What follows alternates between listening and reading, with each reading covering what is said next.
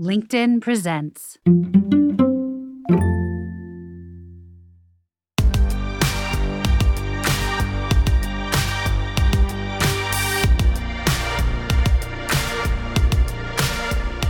Welcome to Big Technology Podcast, a show for cool headed, nuanced conversation of the tech world and beyond. Emil Michael is our guest today. He's the former chief business officer at Uber, and he's the chairman and CEO of DPCM Capital. And Michael joins us at a fascinating moment for the ride sharing business and the sharing economy overall.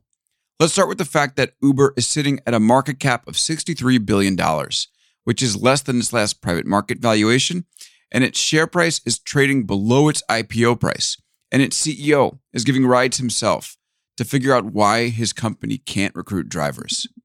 Lyft, meanwhile, is down 87% since its IPO, and its founders just resigned for quote unquote personal reasons. I mean, come on. Then you look at Airbnb, which has effectively been flat on the stock market since its IPO years ago. And you begin to wonder whether there was a sharing economy at all, or whether zero interest rate environment investments from VCs and public market investors have propped up non businesses this entire time. Well, the answer is not a clear yes, but it's also not a clear no, at least for some companies. I discussed this all with Emil Michael, who's had a front row seat to this at Uber and has followed it closely afterwards, and I think has some very valuable analysis that you're going to enjoy a lot. My conversation with Emil coming up right after this. The LinkedIn Podcast Network is sponsored by TIAA. TIAA makes you a retirement promise, a promise of a guaranteed retirement paycheck for life. Learn more at TIAA.org backslash promises pay off. Emil, welcome to the show. It's good to see you again. Been a couple of years. Yeah, you were one of the first, we were just talking, you were one of the first guests we've ever had on the show and it was in the thick of COVID, and we were talking about whether people were going to continue to do ride sharing after uh, COVID ended, and whether that people had, you know, were going to just travel with their own cars. I bought my own car. All right, so I'm doing a lot less, and the businesses have struggles. So actually, it's maybe a pretty good place for us to start. What do you think the rebound from COVID has been like for ride sharing companies in particular? Well, if you look at the the data, the revenue part of ride sharing is all the way back and more. However, I think what's buried in there is the price increases have been dramatic since pre-COVID times. If you look at sort of oh, what yes. the same ride cost. So the number of rides probably has slowed. Uh, it's still probably growing a bit, but uh, because the price increases have been material, the total revenue has grown. Contrast that with food delivery, which is sort of shot out of nowhere and was bigger during the pandemic for Uber for a bit than uh, rides. And now that's slowed a little bit and rides is taken back over. Yeah, I mean, I got to tell you. So I was in San Francisco, came out of the airport, and you know I had been away for a little bit. I'd moved back to New York, and I was so used to just getting out of the airport, calling an Uber or a Lyft, going to my house in the Mission, and you know it being a very easy process. The Uber, I might maybe it was surging or something, was over a hundred dollars. I had never done this before. Walked down, went to the um, the the black car drivers and and said, "Hey, can can you take me home?" And we negotiated a price, which was still double what I used to spend, uh, you know, with Uber, but it was also much uh, much cheaper than the Uber prices. Is that was that a unique experience? Do you think? I know you're not there day to day anymore, but was that unique experience, or is this sort of the, the you know par for the course right now? And if so, what does it say about the long term trajectory of these businesses? Yeah. So two, so two things are happening. I don't think your experience is unique.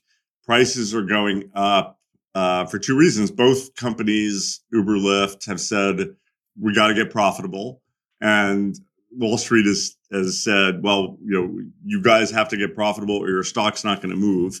So them, amongst other tech businesses, have sort of made that move to profitability, which meant, raising prices. That's the easiest way to get closer to profitability, right? The second thing that's happened is there have been a ton of taxes, surcharges, uh, fees that cities, states, and localities have added to rides. Um, in California, Prop 22 added uh, added some costs. So there's two buckets of cost: the profitability cost and and the regulatory uh, cost has added to this. And um, I think that's what you're seeing kind of across the board, across the country, across the world. And what is going to happen is on the margin, it's going to make people take Ubers or ride shares less, right? It's like we learned this very early in, in our time at Uber. Price elasticity for transportation is super uh, important. Like you raise the price a dollar, fewer people uh, use it, just period. So um, I think you're going to end up having slowing growth in the number of riders because of this. Yeah, and there's also one thing you didn't mention is the fact that there's much less drivers are having trouble getting drivers on these platforms. So there's this recent Wall Street Journal article um, with and and we we got to talk about it because it has um, it's basically uh, documenting Uber's uh, CEO Dara Khosrowshahi. He's um, moonlighting as a driver with with Uber, and I, am just going to read you a little part of it. So um, this was the first time he's been CEO for a while. This is the first time he's tried to drive Uber, and he's found all these different issues. So he's this this is from the journal uh, story. He struggled to sign up as a driver. He saw firsthand something called tip baiting and was punished by the app for rejecting trips. Uh, surprisingly hard to take was the rudeness of some riders. Um, it, and they say that it's part of a campaign by him and his lieutenants to better understand and improve Uber's experience for drivers whose scarcity has become a critical challenge for the company in the US, which think about supply and demand. I think that's probably one of the issues. And here's one of the uh, amazing lines from the story. He hadn't driven on Uber before because it wasn't his biggest priority. Drivers had always been in abundant supply. And it's one of those interesting profiles where it's like you have access, so you're trying to be nice to the guy, but like as it continues to reveal details through the story, you're like, is this person really an effective leader? So, you know, I'm curious hearing hearing about this. Was this a practice that that you guys did when when you were at Uber during the Travis era? And, and had you been driving uh, Ubers? Had Travis been driving Ubers? Not to you know get too deep into that because I feel like that's been talked about to death. But I'm curious when you see a CEO try you know driving for the first time this many years in and finding all these these issues what does that mean? I'd be surprised if that's the first time he's driven but yeah we used to drive all the time. We used to i think travis used to do halloween. I would do a weekday night and the product managers would do it all the time. Um, we had a program that uh, asked all employees to try to do it once a year all of them not just product managers including engineers, so that they could feel the experience. Um, so that would that would that's surprising uh, that your biggest product uh, uh, would be something that you didn't experience, um, and shows a little bit of distance between the product you're building for millions of people around the world and, and your effective uh, ability to effectively lead a company that's supposed to do that. Um, that being said, they did make a, a a lot of product decisions in the last couple of years, which I think have been a big mistake to both the driver experience and the and the user experience. And maybe they're figuring those out now. I, I don't know, but we have never had plentiful drivers. That's not true. Mm-hmm. There's always been a supply constraint on average at Uber um, all the time. It's because demand is it was you know was always rising faster than supply. So again, that that's a that's an interesting quote that I wouldn't have predicted. Yeah, and you know, I guess I kind of give him credit for for. I mean, the the knock on him is fair that it took this long for him to get into the product and start doing this. I give him credit for starting to implement some fixes. The the, the article really gets very interesting when he starts doing delivery. Um, so he finds all these problems in the app that they, I guess, confess to the journal, and you know, I guess it's good and transparent. But it was just astonishing to me how many glaring problems that they found. Let me read a little bit more. So this is again Dara going through the delivery experience. I guess I shouldn't laugh. It's good that he's trying it out, but there's something comical about the whole situation. So here it is. So one time he clicked on the notification and the app started navigating him to a new address, hiding directions for the current order. New orders are now queued after existing orders, even if drivers click on them. Okay, so that's a change that he made. So information about the current one isn't lost.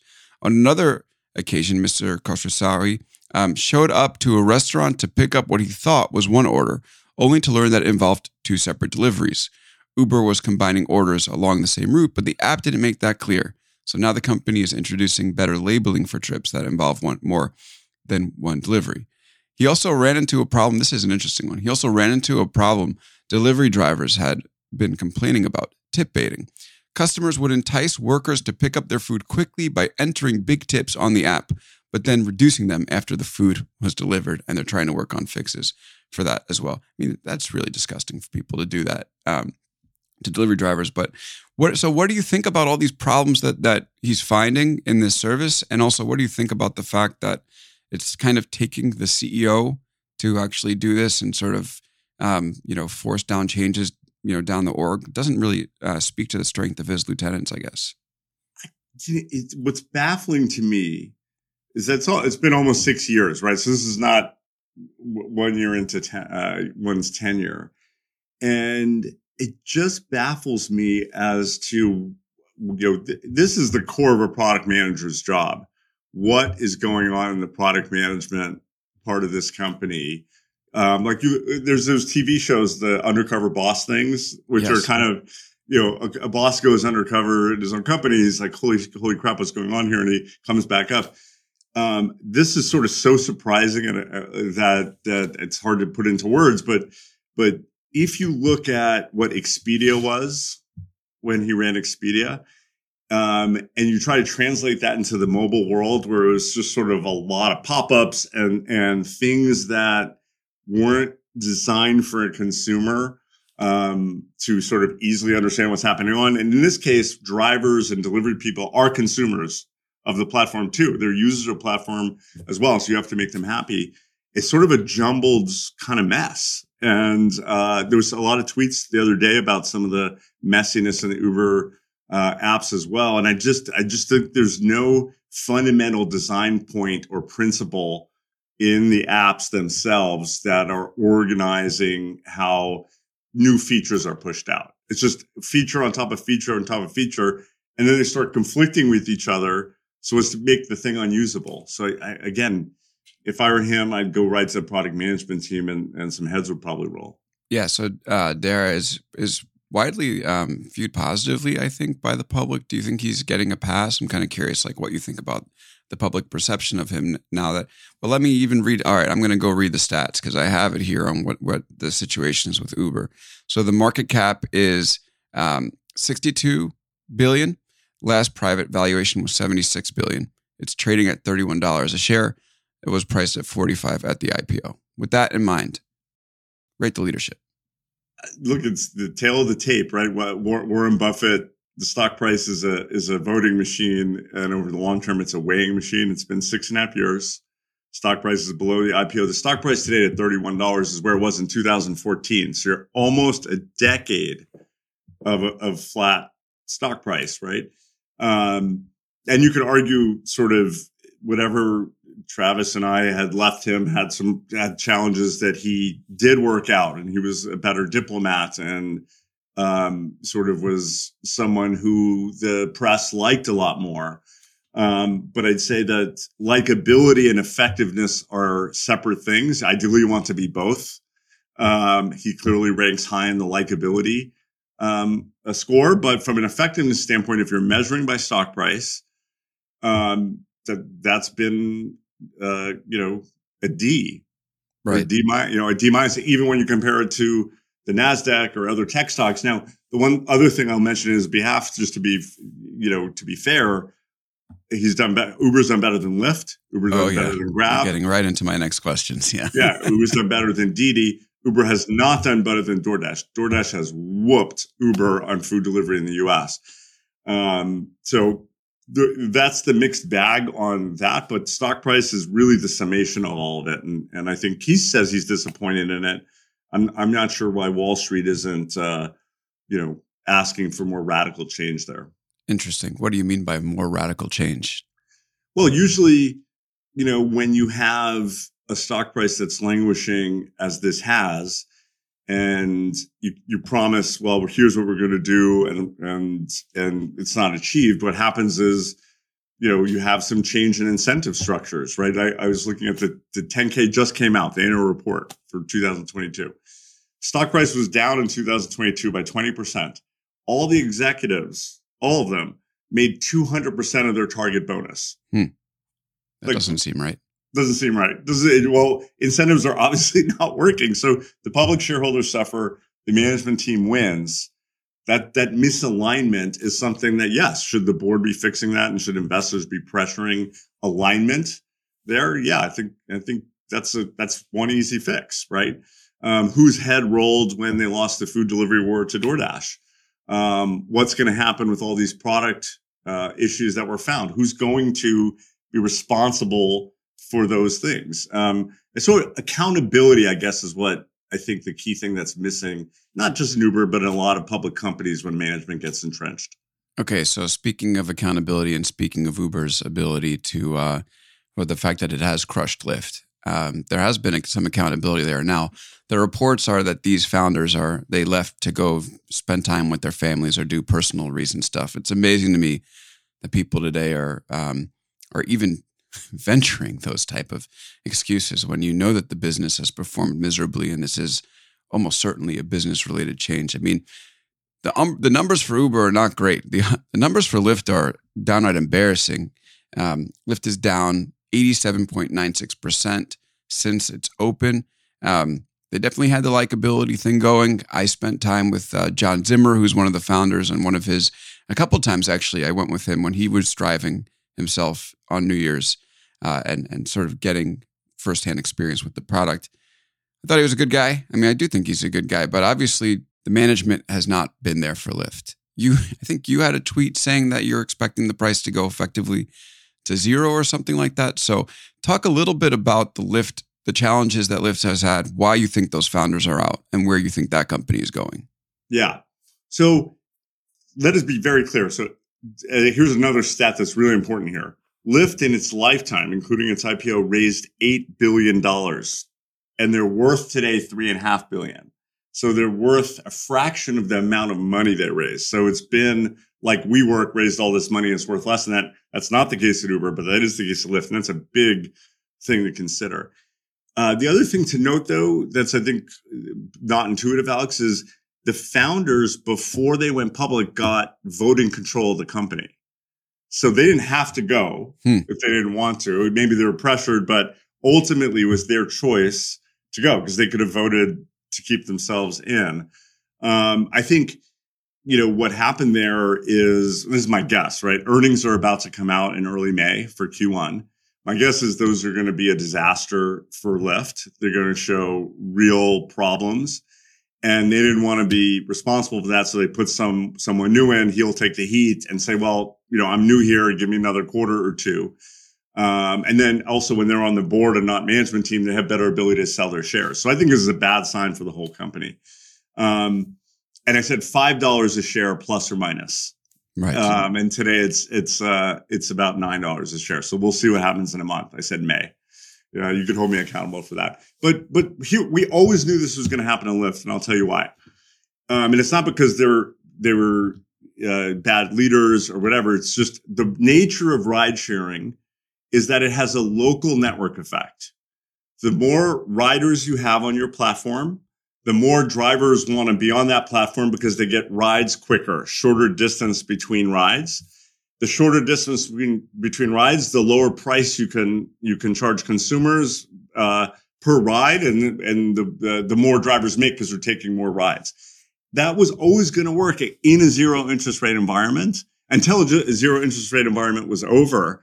When there was no more cash and you start to have to make money, then you can't subsidize the riders and drivers anymore and market share was going to start to go to 90 10 and that's where it's headed in my view yeah he, he always talked to me that he he envisioned that ride sharing networks would be like mobile networks where you have a sprint and a verizon for instance and you decide which one you want to use you're shaking your head yeah i mean it's, a, it's sort of a nonsense analogy in that you're like you, you know they're totally separate networks one's not dependent on the other whereas the more people and ride drivers on a rideshare network, the more valuable it is. It's more like a telephone network it being more valuable the more people that are on it. That's not the case with mobile because a Verizon customer can call a T-Mobile customer. That doesn't right. change sort of the value of either's network. Um, maybe that's why they didn't succeed is because they don't really understand the basic tenets of, of network effects in business. I don't know. That seems like one one candidate. Yeah. Yeah. The, there's also been this there's been this um, talk, and we talked about it last time you were on, but it's worth updating now that that self driving would come in and kind of save the business. I mean, that's basically all John was talking about was how close we were to self driving. This was 2015, 2016, I think. Uh, we're in 2023 and we're not there yet. So, how bad has the fact that self driving is not available yet uh, been for these companies' business and their ability to prosper? You know, I and I still think we're seven to ten years away from material percentages of cars being self-driving on the road. Right? Uh, Travis and I always disagreed on the timeline on this. Both companies. I feel like it's always seven to ten years. It's always seven to ten years. It's always, always seven to ten years away, right? Both companies spent a lot of money on this, but it was never going to be the savior. I think for for both Uber and Lyft, it was a defense against Waymo and Google. Mm. The fear was that if we didn't do self driving and Google did and deployed it fast, well, that would eat rideshare. So we had to be in both camps so we weren't disrupted. It was a it was more defense than offense. Um, the thing I found really strange about Lyft's strategy here um, is that they they did this ballot initiative in 22 to raise taxes for electric cars, which that was going to save them somehow too. So sort of these weird hail marys that they were doing instead of expanding into food delivery or to Europe for rides. They were focused on autonomous and on electric vehicles, which I just think were bad, bad business choices. Yeah. Well, I want to say for the record before we move on, John Zimmer, uh, I've been uh, trying to get you on the show a couple times, sent you an email. Uh, you have an open invite, and even though I'm not at BuzzFeed anymore, I hope we can still talk. So just making it known. Yeah. Well, look, he's a, he's a, everyone says he's a nice guy. Dara's a nice guy. You know, behind the scenes, John, I've, I've tangled with him a few times. He's, he's pretty, you know, he has his moments as well. Yeah. Well, okay. Hopefully, John, you come and we, we can yeah, talk about it. it so let's talk a little bit. You brought up zero interest rate policy, which is something that I wanted to talk about. So, I mean, how does, because these companies have been subsidizing, like you mentioned, drivers and riders for so long. And of course, when interest rates were zero, you could lose money or be break even, and the market still loved you when they looked at growth. So I'm very curious to hear from your perspective how the raising of interest rates has changed the nature of the business for these companies because you can't take those shortcuts you used to anymore and get the same benefit. Yeah, I mean it's it's super simple, and the way Travis and I used to describe it, you're like at some day there's going to be a musical chair, um, and and there's going to be one less chair, and if you've been betting on zero interest rate environments and your ability to raise money and subsidize and subsidize and subsidize and not doing the efficiency thing, it's going to when when that breaks, you're going to break. The valuation multiples were getting pumped because there was so much money in the system and you don't want to mess, miss the next big thing. And entrepreneurs were rightly saying, okay, I, what am I going to do with this money? I got to spend it so I don't get smaller than the next guy or gal. Um, so that ethic was a ethic about who could grow faster, which was again, you have to play the game on the field. Now that that's changed, uh, and those multiples are come down and some, some sense of rationality is entered into the picture, which is, well, I can invest in treasuries and get a 6% year over year return, or I can invest in Uber stock stock. And if that does not grow 6% year over year, uh, or 10% to account for the risk, well, why am I putting my money there? And then the money flows out from an Uber stock to there. So then your ability to spend money and raise it without being diluted is changed. So it's sort of a very natural reaction, especially in tech, which was inflated beyond any, almost any other sector in the economy. So the knock against these companies has always been that they're just, you know, VC subsidized carpool rides. and when that when the, you know, the band stops playing, that's going to be the end of these businesses. I mean, we're starting to see that it's made it harder for them to operate. I got, I got, I've got you shaking your head again. So clearly, you have a rebuttal here. So what is it? No, no, I, I was gonna, I, I was gonna add context to what you said, okay. which is you are right that those were VC dollars subsidizing it, but you had to do that because if you didn't, the other company was going to do that. But our theory of the case was we will subsidize as long as we have to and as long as the money's available. And then when it comes down to it, the bigger party is going to win when there's no more money available. And that's what I'm saying is, ha- is happening today. The bigger party, because of the dynamics of the rideshare market, is going to win and it can be highly profitable. Um, and that's what I think is going to happen. And you're just out of the 10K. What's the profitability profitability picture for Uber right now? If you're using normal accounting metrics, let's try that. Uh, um, if you start there, it's losing a couple billion dollars a year still. Um, now, to be fair, a lot of that is because of the stock they hold in Didi and Grab and some of these other uh, rideshare companies around the world. Those are marked to market every year or quarter. So depending on how, you know, it's not really a cash cost to Uber's balance sheet. So if you strip that away, um, then you know they're still losing money, um, especially you know you know to the tune of probably a billion dollars a year. They're paying. I think last last year they paid you know one or two billion in stock based comp, which is another kind of current trick that tech companies are using and taking out of EBITDA. So adjusted EBITDA doesn't include all the money you pay your employees anymore, um, which is right. something that I don't think so is is you know it clouds the picture a bit. Yeah. Um, one more question about these companies, and I think we're going to start to cover some other stuff. But uh, you mentioned DoorDash has given Uber a run for its money, or I think you said that they whipped them in North America. What has been the secret to DoorDash's ability to do so well? Tony Xu is an entrepreneur, um, not sort of a, you know, caretaker, diplomat type CEO. So he is in the product. There's 0% chance in my, I don't know, Tony, zero yeah. percent chance he hasn't made deliveries on DoorDash frequently to see what that experience is like. So they've just innovated. Some of the innovations they've done that are really material. Dash Pass, a huge innovation, right? It, it, because people were ordering so much food during the pandemic that if you could sign up for this 999 subscription plan and have free deliveries, it was a deal all day long. And then why would you use Uber Eats? So the loyalty they mm. got with that, they're way ahead of Uber by years on that piece. Smart. Second thing is suburbs. They went to the suburbs faster. Um, and they were the only party out there for a long time. Because remember the old Grubhub, Grubhub was like dense urban areas. They went and attacked the new market in the suburbs again during the pandemic. Super smart move. Um, and then third, they did this brilliant thing where it's called over the top. So turns out that when any human wants opens a food delivery app, and we learned this at Uber, they want to see as much variety as possible. Even if they know they want Chinese, they want to know there's Italian, they want to see seven Chinese restaurants. So DoorDash saw this early. So what they did is they went to every Chinese restaurant in town and they just put their menu on the app, whether or not they had a deal with the restaurant. And they would pay retail for it. And so you ordered it, the customer gave it. And then at the end of the month, the sales guy would call this Chinese restaurant and say, Hey, do you know we bought you $2,000 of business this month? Or you want to sign up? So you know, they sort of hacked the, the variety problem. And it was an incredibly smart move. Yeah. We have, uh, Ranjan Roy comes on every, from Margins comes on every Friday. And he wrote this story about his uh, friend who owns a pizza place. I'm sure you've seen this story. And they realized that DoorDash had put their restaurant on the app, but like marked up the pizza. So they just kept ordering pizza on DoorDash and then right, pocketing right. the difference. Yeah. Um, anyway, okay. One, one, one big picture question, then we'll go to a break. Sharing economy. This was the hottest thing about 10 years ago.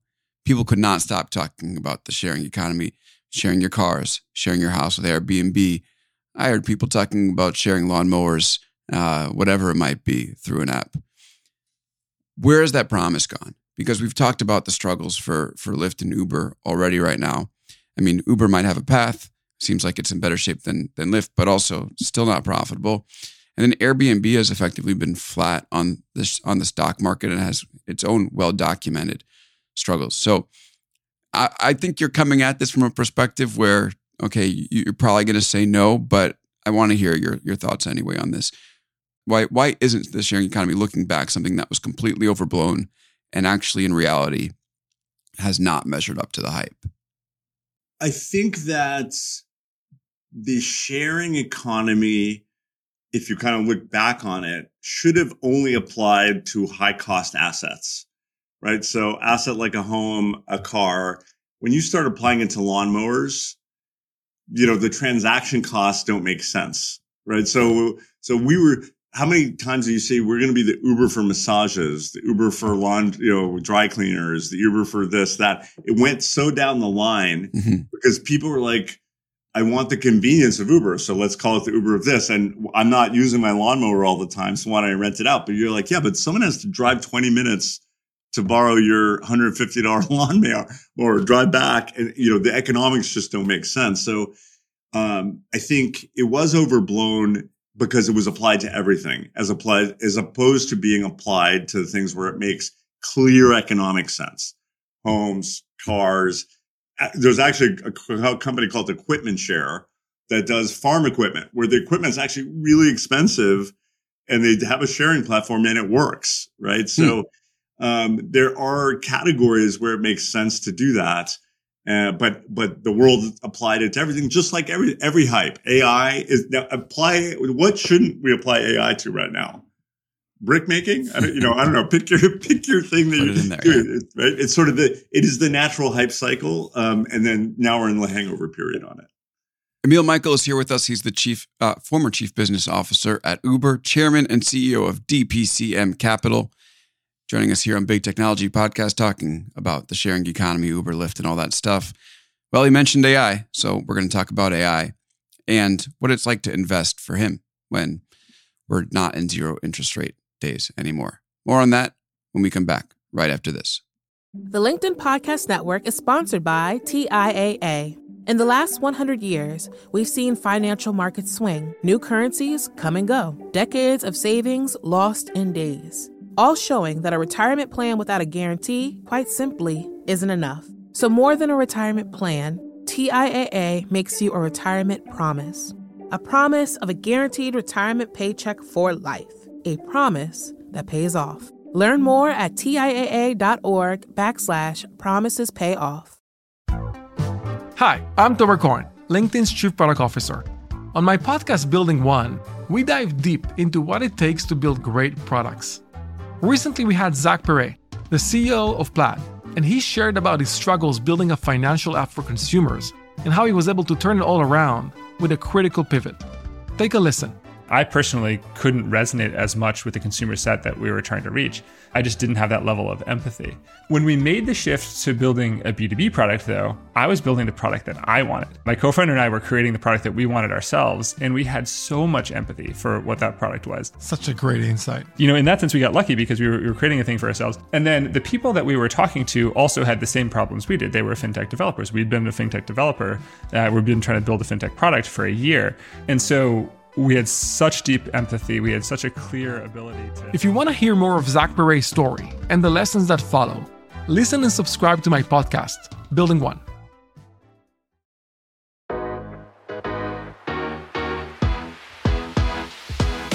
And we're back here on Big Technology Podcast with Emil Michael, the chief, the former chief, I should have written former in the notes here, the former chief business officer at Uber and the chairman and the CEO of DPCM Capital. Emil, Great to have you with us.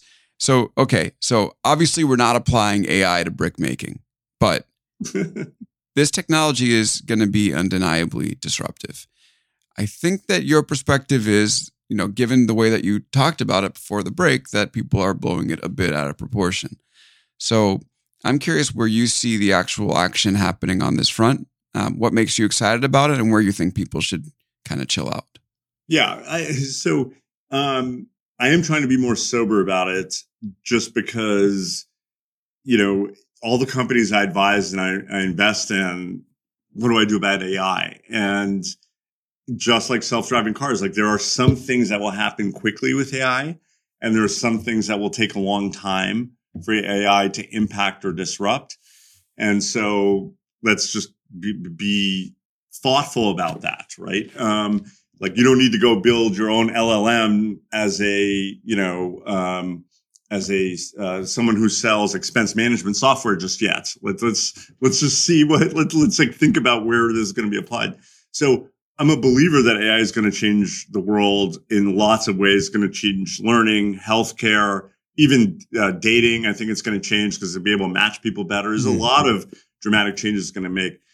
Um, I do not have a fully formed opinion where all the rents are going to go to the big tech companies Or is there going to be an ecosystem around the tech that allows other companies to thrive, like the iPhone app uh, ecosystem did?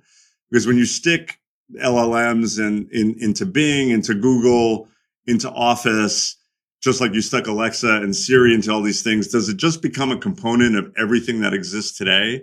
And therefore the big tech companies sort of take, get all the value out of it? Uh, or not? I, I don't know yet. Um, so that's sort of, you know, something I'm concerned about. But the, but the, but the valuations you're seeing now are exactly what the valuations you saw for the sharing companies back yes. then. And that's, it still might be a smart bet net net for a VC, but that you're seeing that bubblicious environment happening there as well, right? Right. And we, we talked about this on the podcast in the past, but it is very interesting where you get into this place where with the iPhone and apps at least, okay, the iPhone was the operating system. The apps were distinct. You weren't in the same user interface when you're using the apps versus using the app using iOS. I mean, even though you were on iOS, you were in the app. But when you're using something like a chat GPT, you're you know going to be in that same user interface as you would be with the apps and if the ai gets better then it sort of you know throws the whole value of building on top of it into question. Right. So then you're like well can you build a data set to the side that uses both in some way? Like well, take medical information. Could you take the mayo clinic's whole database mm-hmm. of all the outcomes they've had of all the treatments that they've had since the beginning of time and have that be something that's proprietary to them, but use everything else that's on the internet to combine the two to get, you know, sort of a worldwide, um, you know, uh, uh, trial of certain drugs or procedures and get better answers faster. Is there a way to do that? That would be interesting if there were, because then, then you could have companies innovating around it, not just getting subsumed by it. Yeah. And it goes back to like, I think what's happened with the evolution of technology recently, which is that um, you almost get all the consumer applications, uh, you know, set by the big companies. And then there's places in the enterprise field, in like places like medical, where you can build something with value. So, for instance, Character AI, which is one of those companies that raised 150 million on no revenue at a billion dollar valuation, one of those bubblicious companies that you refer to why can't you know a user then go into one of these big chat bots and instead of chat wanting to chat with one of the characters from character ai just say okay chat gpt you're george washington right now. You don't necessarily need a billion dollar app to create that functionality. You can just instruct the big bots to figure it out. Yeah. I mean so those are you know i'm not enough of an engineering uh no i don't have enough engineering know how to know um you know how that will work and can you do it better outside or you know but uh, these are all important questions i do think there are some scary ai questions not to be the doomsdayer here but i was mm-hmm. with eric schmidt the other day and we were talking about it and obviously he spends way more time thinking about this stuff and i was like what's your greatest fear he said well what if you could subsume all the physics papers that have ever been written and that teaches iran or north korea how to make a nuclear bomb or you could uh, you do the same thing for viruses or to the Chinese or some adversary can use um, their own version of AI to spit answers out that are propagandizing our, our, our, you know, our citizens and, you know, worried about sort of the dark uses of that that can happen today. Uh, and fast. And there's no way to regulate this stuff very easily outside of our own borders, much less in our own borders. Yeah. And Schmidt right now is even working on some warfare projects or AI projects yeah. meant to counter China. So, yeah. do you guys speak about that at all? We do. Um, we spoke about it a lot because the Chinese, for years, have been investing a lot of manpower on this problem, and it's been state fund, state directed, right? Hmm. Where we have four companies that have been doing off their own balance sheet this stuff, more or less. Um, and so we talk a lot about, oh, can we get the four companies to agree that you can't you know, you can't uh, chat GPT how to make a bomb and it gives you a clear answer. And so can we get our four companies to agree? And I, and I said, Eric, well, yeah, that's great. We get our companies to agree, but how do you get the Chinese to not have their capability uh, available to some, some lone wolf in our country to learn how to make a bomb? And there's no answer to that just yet. Yeah. So are, are you investing in any of these companies or looking into them? What's your, what's your exposure to them as an investor? I mean, as a limited partner, a bunch of VCs, I'm I'm kind of have some exposure through those things. Directly, not yet, because I'm so flummoxed by the by how the ecosystem and how it's going to work just yet. Um, and, and to be honest, I'm not in San Francisco, and this is not this is happening in San Francisco, right? Not in Miami right now. Um, it's the first time I was like, huh, that's like, you know, that is the density of San Francisco engineering talent is allowing that to progress in that city more than any other city in the world right now. Yeah, it's interesting. So you're the um, third investor that we've had on the show in recent weeks talking that have discussed this type of uh, topic. Joe Marchese and, and Mike Mignano were on from uh, Human Ventures and Lightspeed a little bit ago, and they were also like talking about just the struggle to figure out what's investable here. Yeah.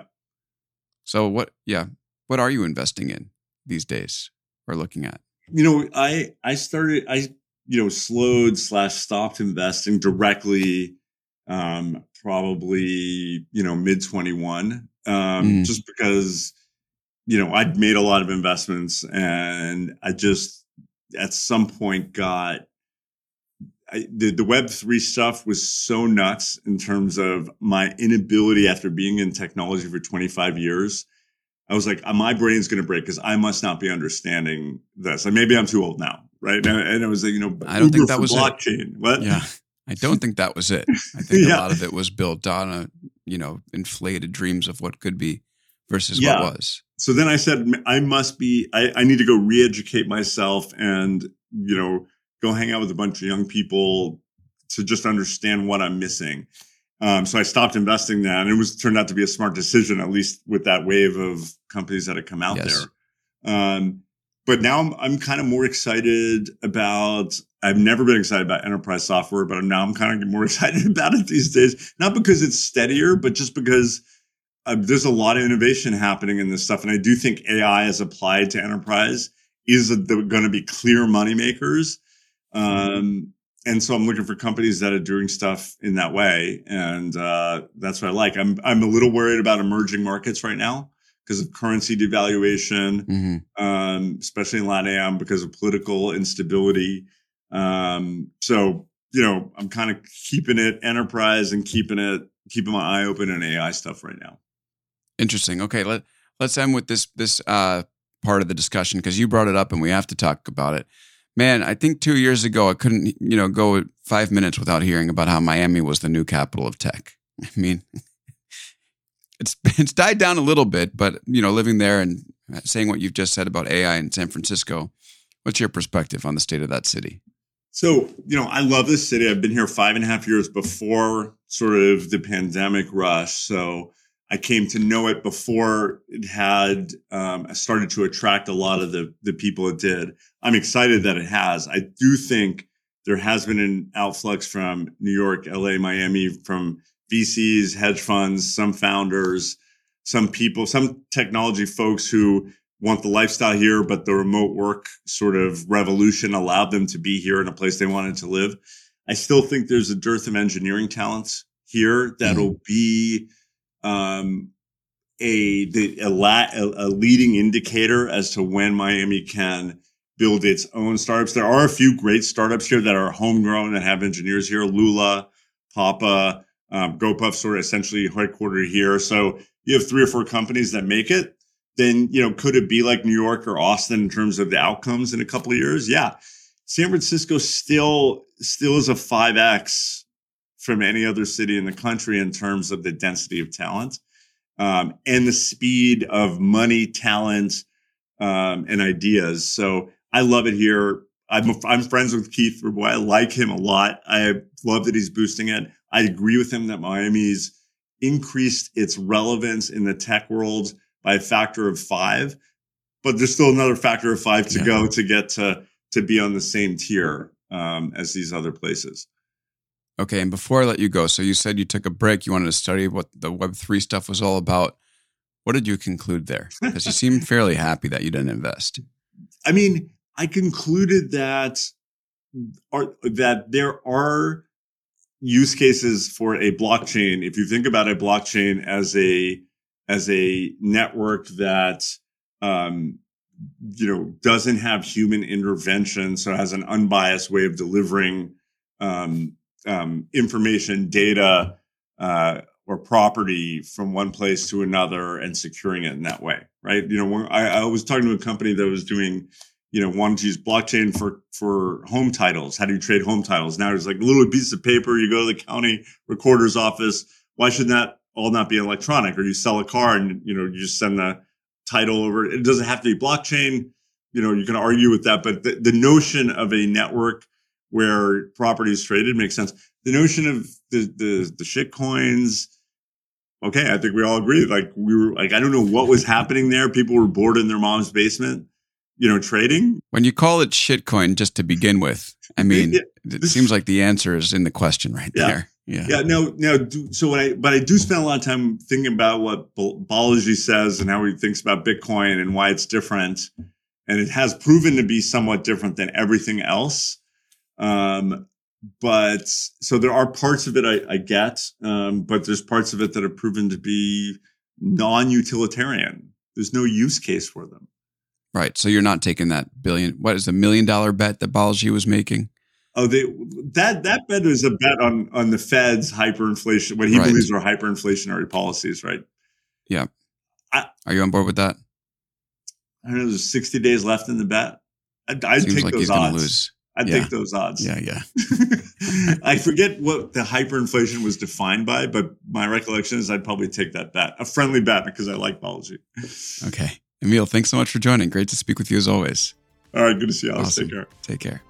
And that'll do it for us here on Big Technology Podcast. Thank you so much for listening. Thank you, Emil, for coming your second time here on the show, which is awesome. This was super fun. I appreciate you being candid, speaking about the issues. Thank you, Nate Gwattney, for handling the audio. Special shout out for Nate. You know, I've been working with Nate for three years, and uh, if you're looking for a podcast editor, I highly recommend Nate. Just uh, get in touch with me, Big Technology Podcast at gmail.com, and I'll put you in touch with Nate. Thank you, Nate, as always. Thank you also to LinkedIn for having me as part of your podcast network. And thanks to all of you, the listeners. Special treat for you coming up this Friday. Jim McKelvey, who's the co founder of Square and currently the founder of Invisibly. We've had him on the show before.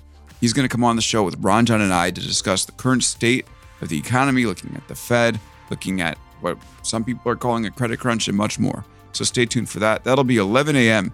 Uh, Pacific, 2 p.m. Eastern on LinkedIn and also here on the feed if you miss it. So stay tuned. Jim McKelvey coming up Friday, and I'll be back next Wednesday with my standard flagship interview with Congressman Ro Khanna talking about his trip to Taiwan.